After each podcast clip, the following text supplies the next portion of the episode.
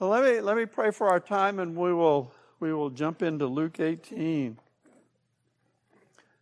Uh, Father, thank you for uh, your grace and your mercy. Thank you that when we do, we cry out to you for mercy. You respond. You are a personal God who responds to our request, and and we do, we thank you for the grace that you've shown us through your Son, Jesus Christ. And as we study this passage this morning, I pray that uh, you would be glorified through our time. I pray you would use the truth of your word to change us now, to sanctify us as, with your word. In Christ's name we pray. Amen. All right, we are in Luke 18. Um, if, if you remember from those that were here last week, we started out. He started out with a parable of the of the persistent widow, is what it's called in this in this um, translation. So this widow that persistently came to this unrighteous judge, and then he moved on to had a second one about the uh, guys that were praying at the temple the Pharisee and the tax collector, and, and the stark comparison between the two. Uh, moving on, he's going to have another story.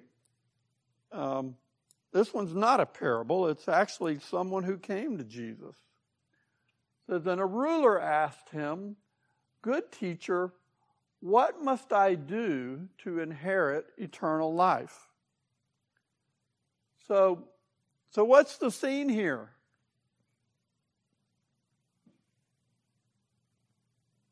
This ruler comes to Jesus from other, um, from Matthew and other passages, Mark. We find that he's he's a young ruler, and he's rich. So he's, he's a rich young ruler. What's wrong with his question to Jesus?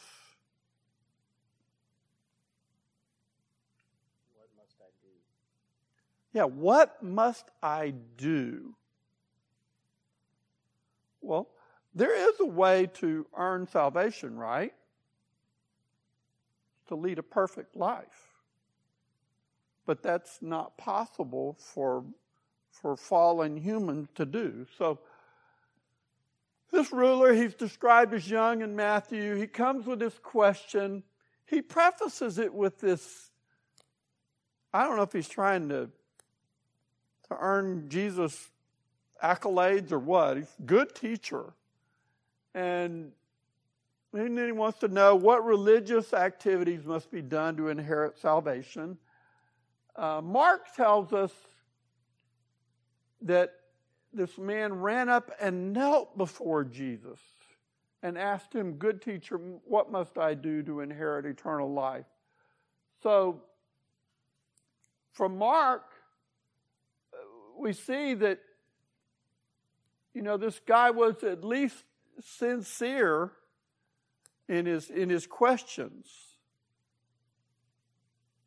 He recognized the authority of, of Jesus better than the other religious leaders did. So, what is Jesus' response to him? Says, and, and Jesus said to him, Why do you call me good? No one is good except God alone. So, what's the first issue he, he raises, Jesus raises with this man?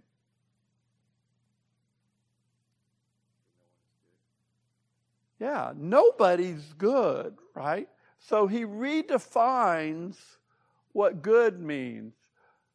You see, for us and, and for the, the people at that time, we think of good as a relative term, right?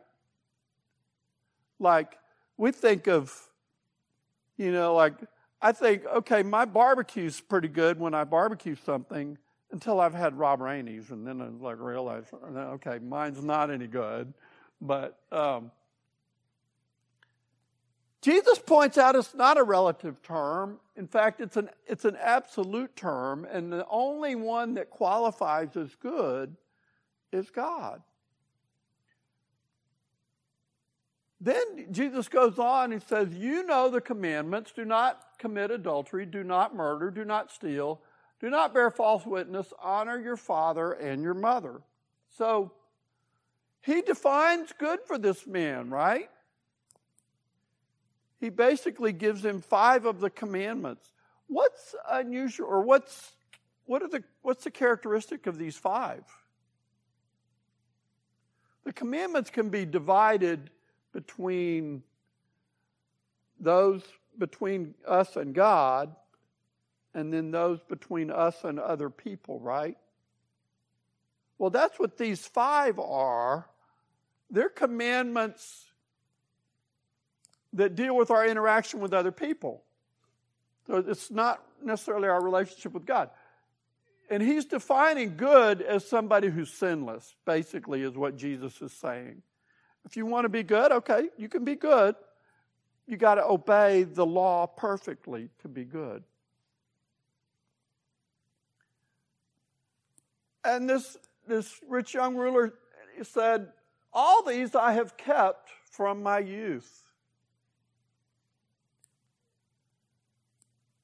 How do you describe that response? What would you tell somebody who, who claim they're, they're without sin? Yeah. It's a pretty arrogant response, isn't it?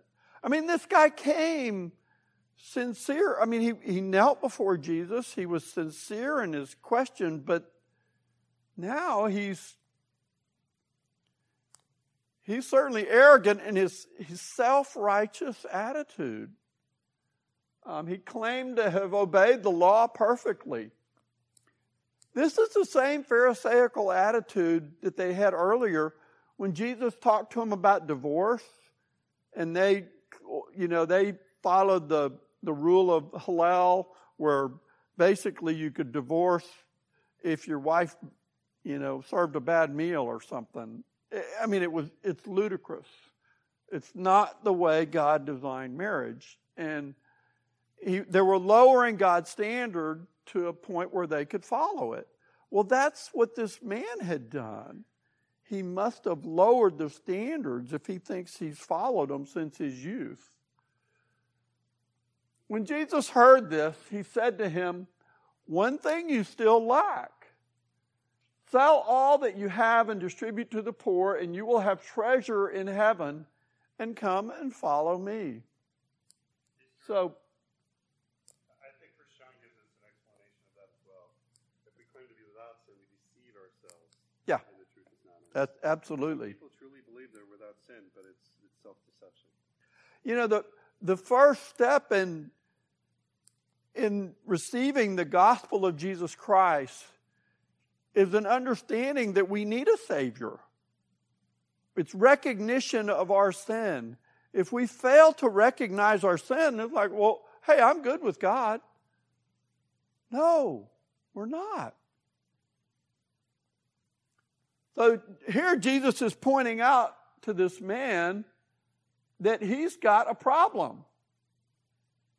He brought out the sins that focused on human relationships, and now he brings out this command that focuses on our relationship with God. This man had placed his riches ahead of God, which is what? It's idolatry. He had an idol, and Jesus is pointing out to him what it is. His worldly possessions were an idol to him.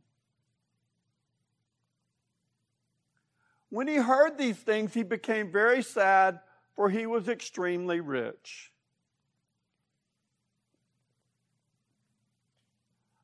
Other, other passages say he, he went away. Matthew says he, he went away sad.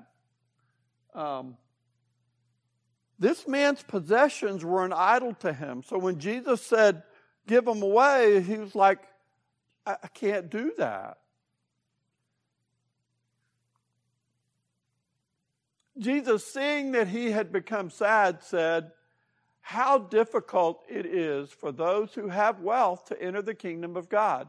For it is easier for a camel to go through the eye of a needle than for a rich person to enter the kingdom of God. What's Jesus' point here? Is he saying that there's not going to be any rich people in heaven?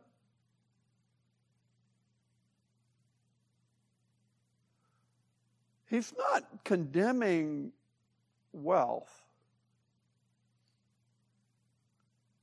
What we need to understand is what did Jesus define as a rich person? We think of a rich person being someone who has a lot of possessions, whether it's money or houses or cars or whatever it is. And, you know, I think Jesus is saying that a rich person is somebody who's trusting in their riches for salvation. So it's not necessarily that they had wealth, it's where they placed wealth. Wealth was their was was their status. It was their the most important thing in their life. Now, he, he's telling them that it's not a means of salvation.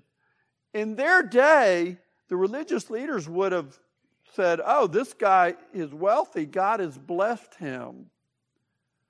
Which is uh, a, something we, a trap we fall into in our society as well. People often think of, you know, if, if they, if their stock portfolio is doing well, well, God has blessed them, or wh- whatever it is. And it can be a blessing from God, but it can also be a curse if that's what you're trusting in, because you tend to, to it tends to become your idol, and you lose your, your focus on God. Those who trust in, in possessions for security don't have an eternal perspective because you know, we all know you can't take it with you when you die. Possessions are, are for this life, not for the next life.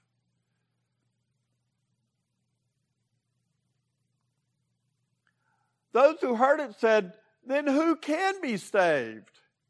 But he said, What is impossible with man is possible with God.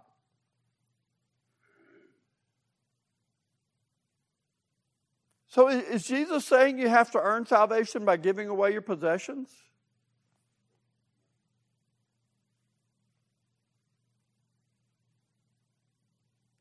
Maybe if you maybe if idolatry was your problem, that's what you should do, but but that would be promoting works-based salvation. So I don't think that's what he's he's saying. I believe he's referring to this rich man as one who trusted in his possessions to gain salvation. I think a better interpretation is that genuine faith begins with an understanding that our good works will never earn salvation. It's only through trusting in the finished work of Jesus Christ that you can be saved. Jesus is stating it's impossible for man to earn God's favor. But salvation's available by trusting in Jesus Christ. I think that's the point that he's making. It's impossible for man to earn God's favor, but it's certainly possible for God to save mankind through faith in his Son.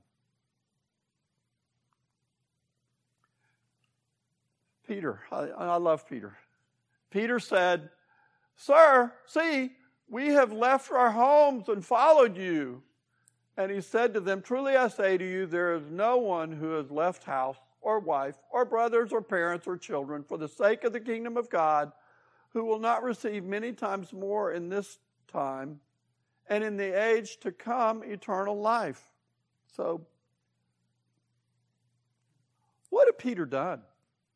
to follow Jesus. There's something unusual about Peter versus the other disciples. He's the only one that we know was married. We don't think the others were. Um, we know he was married because it, it refers to that. So he, he left his wife, perhaps the dream of a family. We don't know. Um, he'd had a successful fish, fishing business. He gave that up. So he'd given up a lot to follow Jesus, but it wasn't anything like what this what Jesus had asked this ruler to give up.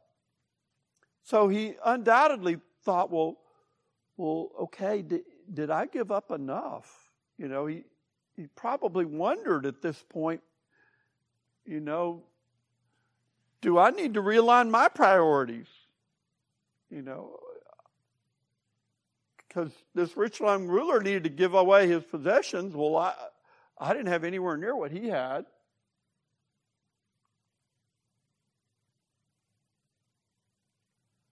So, what behavior did Jesus encourage in his response?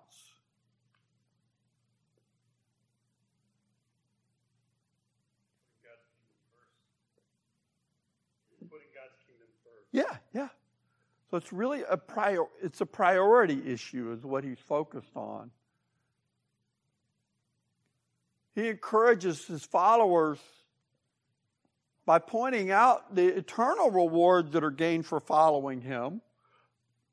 There may be a sacrifice in this life for following Jesus, which, you know, as believers, we are going to face sacrifices for following Jesus Christ.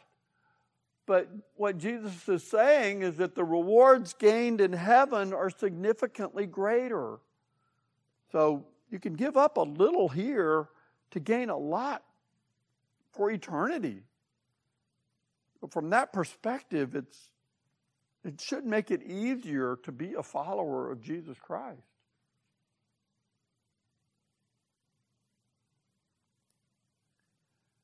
And taking the twelve, he said to them, See, we are going up to Jerusalem, and everything that is written about the Son of Man by the prophets will be accomplished. So, I, I pulled out a few prophecies for us to look at, just because uh, there's a lot of them, uh, but I didn't pull a lot out. I just pulled out three, I think, uh, from Isaiah. Isaiah chapter 9 says, of the increase of his government and of peace there will be no end on the throne of David and over his kingdom, to establish it and to uphold it with justice and with righteousness from this time forth and forevermore. The zeal of the Lord of hosts will do this. So, what's the prophecy there about Jesus Christ? What's he going to do that he hadn't done yet?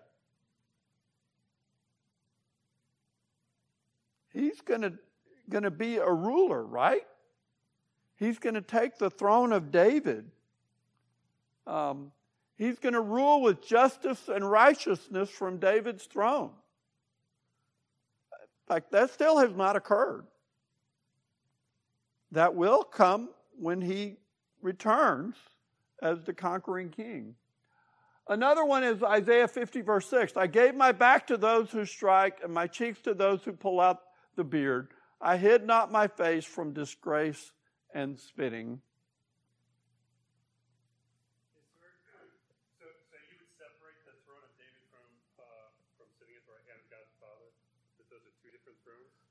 Well, i I think of the throne of David as the human throne that, that Christ, when he returns, will, will fulfill.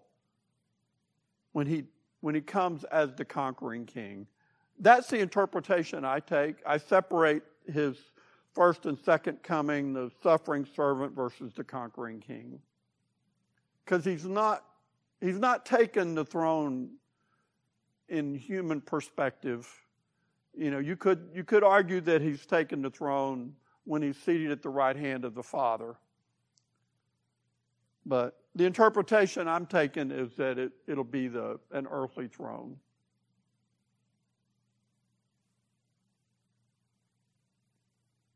The second uh, prophecy from Isaiah is obviously about the, the suffering that he had before the cross, right? I mean, he voluntarily suffered. They struck his back. I mean, he was flogged. They spit on him. They mocked him. It, they treated him disgracefully. Uh huh. Um, so when Jesus ascended into heaven, his words were, All power has been given to me in heaven and on earth.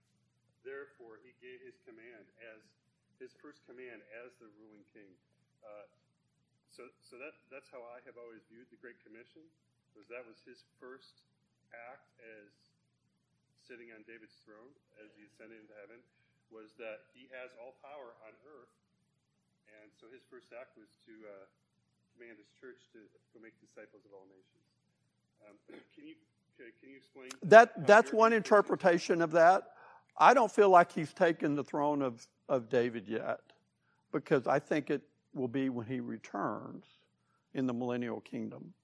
But that's I, there, there's more than one way to interpret that, and I'm not saying that my interpretation is absolutely correct, but it's it's the it's a position I've I've taken. But there are yeah, there are different interpretations of that. Some that don't believe there'll be a, a full millennial kingdom, but I think there will be.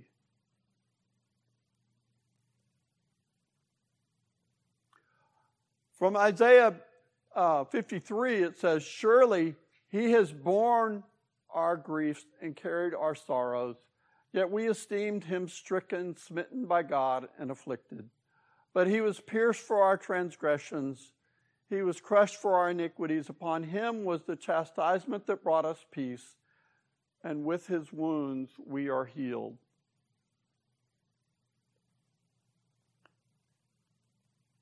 Jesus bore the sins of mankind on the cross. He suffered not for what he had done, but for what mankind had done.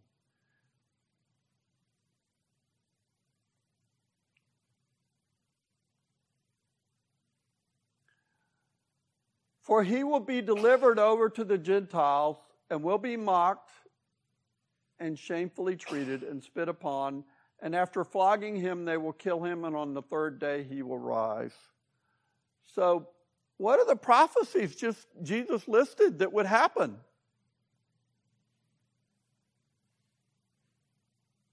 He's going to be arrested.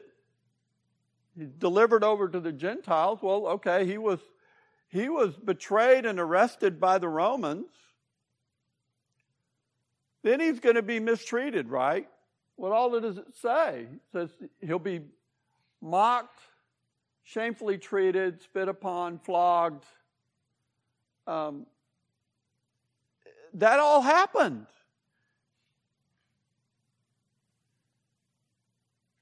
If you didn't know better, you'd think that was written after the fact, but it, it wasn't. It was written before these events happened. Then he's, he's going to be killed. He, he was crucified. But that's not the end of the story. He's going to be raised from the dead, resurrected. He was resurrected on the third day, just as he said.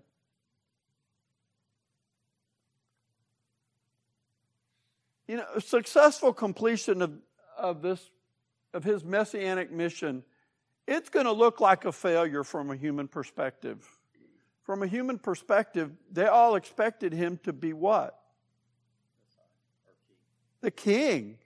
They wanted him, we want you on the throne now. We want you to, to free us from Roman rule. But he had to be the suffering servant before he could be the conquering king. And I don't think anyone, or at most a very few, recognized that. And here's why. But they understood none of these things. This saying was hidden from them, and they did not grasp what was said. So, why didn't they understand what Jesus was saying?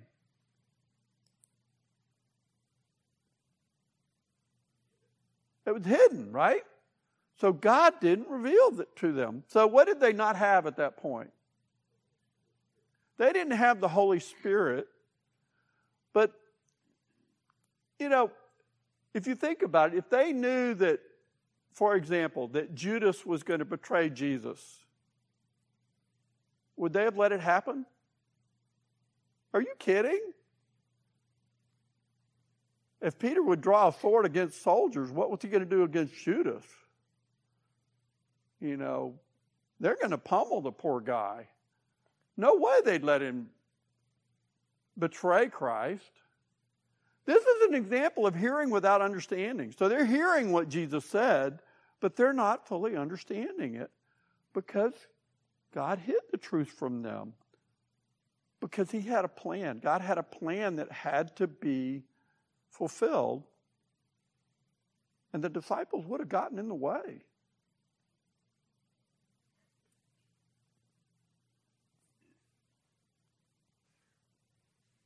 As he drew near to Jericho, a blind man was sitting by the roadside begging. So, what's the next scene here? His entourage is walking on to, to Jericho. And this, there's a beggar next to the road. They're heading to Jerusalem for the Passover. And there's this blind beggar. What would have been the Jewish view of that man? Ah, you must have done something. You are, yeah, cursed. Your blindness is a judgment from God. You see, they would have really contrasted this rich young ruler who they thought, oh, he must be blessed by God because of his possessions and his, his status and everything. But this blind beggar, his poverty and his blindness, uh, that's a judgment from God. What have you done to, to be cursed like this? In reality, both men were in need of a Savior, right? Both of them needed faith in Christ to be forgiven. Both of them faced God's judgment for sin, which is death, without faith in the Messiah. And hearing a crowd going by, he inquired what this meant. They told him, Jesus of Nazareth is passing by, and he cried out, Jesus, son of David, have mercy on me. So, how does this blind beggar respond to the crowd? I think Jesus had a pretty big entourage. So, he's like, boy, there's a, there's a big crowd coming. He can't see them, but he can hear there's a big crowd. What is going on? This isn't the normal foot traffic going into Jericho. There's something, something different going on he recognizes it's not a normal crowd. He wants to know what it is. They tell him. So, how does he address Jesus? Son of David, what does that mean? It's a messianic title, right? He's recognizing Jesus as one who is fulfilling these prophecies. He cries out to mercy for him. He made the connection of who Jesus was and called him by the, his rightful title, the son of, of David, heir to the throne of Israel. Isaiah 11 prophesies that there'll be a descendant from Jesse, David's father, who would serve as king of Israel, and that would be the Messiah. These kind of prophecies are what, Sam, is what leads me to think that he's got to come back as, the, as a, a human king. Because uh, it, it, that's what it sounds like to me with, with these prophecies. I know there's other ways of interpreting that. And those who were in front rebuked him, telling him to be silent. But he cried out all the more, Son of David, have mercy on me. How did they respond to the beggar?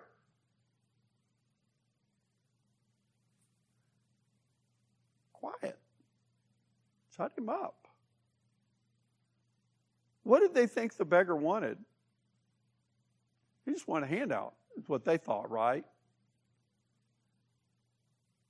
They don't even seem to recognize what he's calling Jesus. They think he just wants a handout. So, but he cries out even more. In, in fact, the original language talks about how it's, it's a very passionate cry of help. He's, he's desperate in seeking compassion from the Lord. I think he, he probably saw Jesus as his only hope. Which, for any of us, that's a true statement. Jesus is our only hope of salvation. There is no other way to be forgiven of sin. He's our only hope. And Jesus stopped and commanded him to be brought to him. And when he came near, he asked him, What do you want me to do for you? And he said, Lord, let me recover my sight. And Jesus said to him, Recover your sight. Your faith has made you well. So, how did Jesus respond to him? Bring this man to me. You know, I, want, to, I want to talk with him. His plea worked. Jesus stopped, despite all the attempts, probably even his disciples, to silence him. And then the man addresses Jesus as Lord.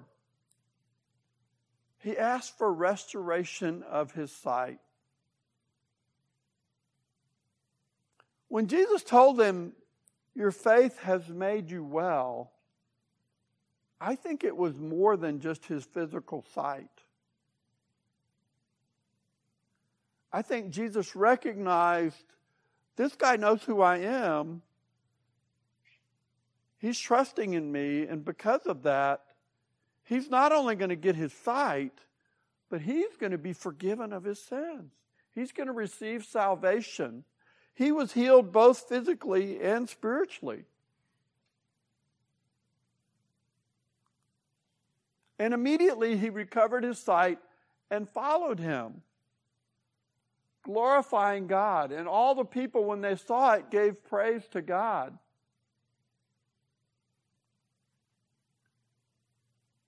So, what actions did the man take after he's healed? We don't know how long he'd been blind, but probably a while if he's, if he's a beggar. He he glorifies God. And his actions were contagious. Did you notice that? It says, and all the people, when they saw it, gave praise to God. To glorify is to means to magnify, praise, or honor God. And we why do we honor God? We honor God for his attributes and his actions. His character is perfect. And the actions that he's done have redeemed us. He also, I mean, he, he began by creating us, and we could spend hours talking about what he's done for us. So this blind beggar received healing and salvation, glorifying God. But the, the rich young ruler failed to recognize Jesus was the way of salvation. Perhaps he did later in life, we don't know. But at this point, the rich young ruler had gone away sad. See, the Jews would have thought the opposite that God was blessing the rich man and this blind man was suffering as a consequence for sin. But in reality, both needed the Savior, but only one responded properly to Jesus. One recognized him as the Messiah and received forgiveness. So, what are some lessons out of this? Religious practices are never going to earn salvation. I like to think of religion as, as man's way of trying to earn favor with God. And in, from that perspective, Christianity is not really a religion like the religions of the world. Sam? We do have a, uh, we do have a definition that true religion is to take care of widows and orphans. That, which I think is still a command of ours. Yeah, there is an aspect of, of religious activities that Christianity should follow. Um, there are other things such as um, baptism and communion or thing, ordinances that we should follow. But those religious activities are not to earn salvation. They're to be done as an act of worship for what Christ has done for us. So, there are religious activities that Christians should do, and don't, don't get me wrong, I'm not saying we shouldn't do those. But they're not to earn God's favor, they're to, to praise Him, to worship Him for what He's done for us.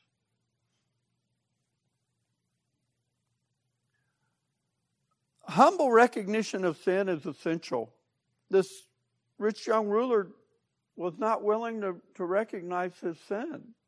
Even when Jesus pointed it out to him pretty bluntly, he went away sad. He, he wasn't willing to admit his problem of idolatry. And finally, the, this blind beggar recognizes Jesus as the Messiah. You know, Jesus Christ, it's important what we understand about Jesus Christ.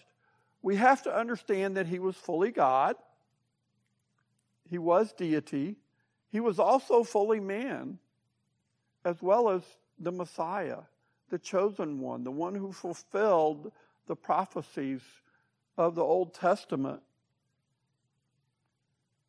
See, if, if Jesus wasn't fully God, well, he said he was one with his Father. He was a liar if he wasn't fully God. If he wasn't fully man, then he didn't really die on the cross. Well, without his sacrificial death, we've got a serious problem because there's not redemption for mankind without the shedding of blood, death. And he has to be the Messiah, the chosen one. Without fulfilling those prophecies, then he wasn't who he said he was. So, how do we apply these things? So, what are you relying on for salvation? It needs to be faith in Jesus Christ. It can't be religious activities that earn God's favor. Just because we go to church or because, you know, whatever activity you want to come up with, it's not going to be good enough. But what Christ did for us is He paid the penalty so that we could be forgiven. How willing are you to confess sin and, and seek mercy from God? See, mercy is when God doesn't give us what we deserve. We deserve the penalty for sin, which is death, but instead, He gives us His righteousness.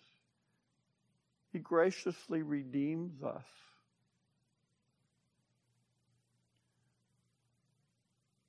Finally, who do you believe Jesus to be?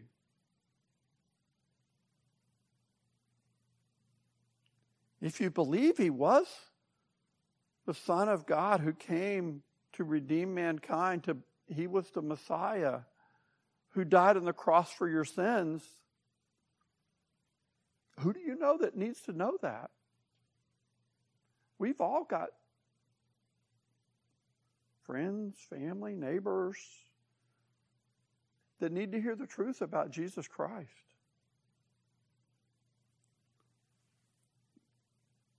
God uniquely positions us in life to be able to share the gospel with other people that might not hear it otherwise.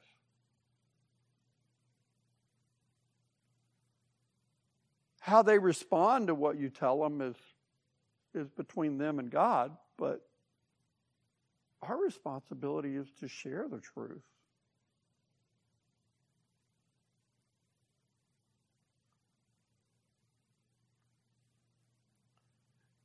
Any thoughts or questions about this passage? Mallory? When we read the rich young ruler, the Sermon on the Mount came to my mind where he says, You've heard that it was said, You shall not murder, but anyone who has anger. And he equates that. And so the perspective of idolatry in that story makes sense, but there's another perspective of looking at your inward and external, internal, external obedience or disobedience. And to me, like if you look at this section, do not commit adultery, do not murder, do not steal. Those are all outward sins that you can keep tally of, like as a human. Right. Okay, I haven't done that, haven't done that.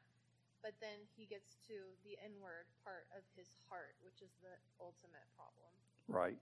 In where he finds his satisfaction and everything.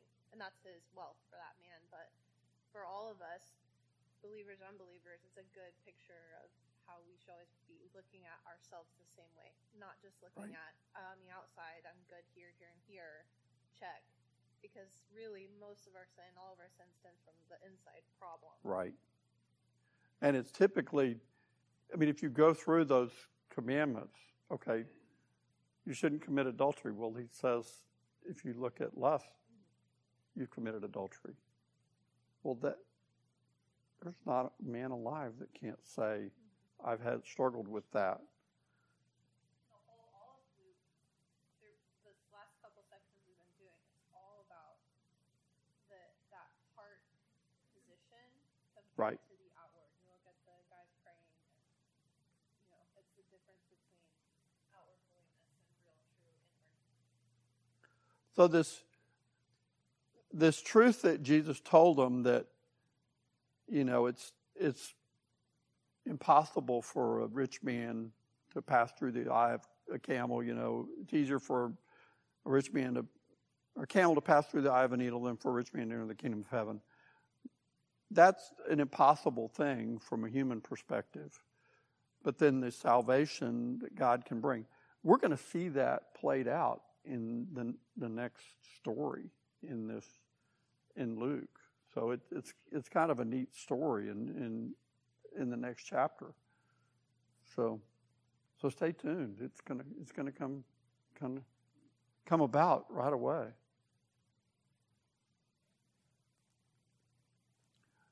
Let me close our time in prayer. Father, thank you for uh, your grace, your mercy. Father, this this blind beggar cried out for mercy. He knew his need for salvation. And you answered it. You responded to him.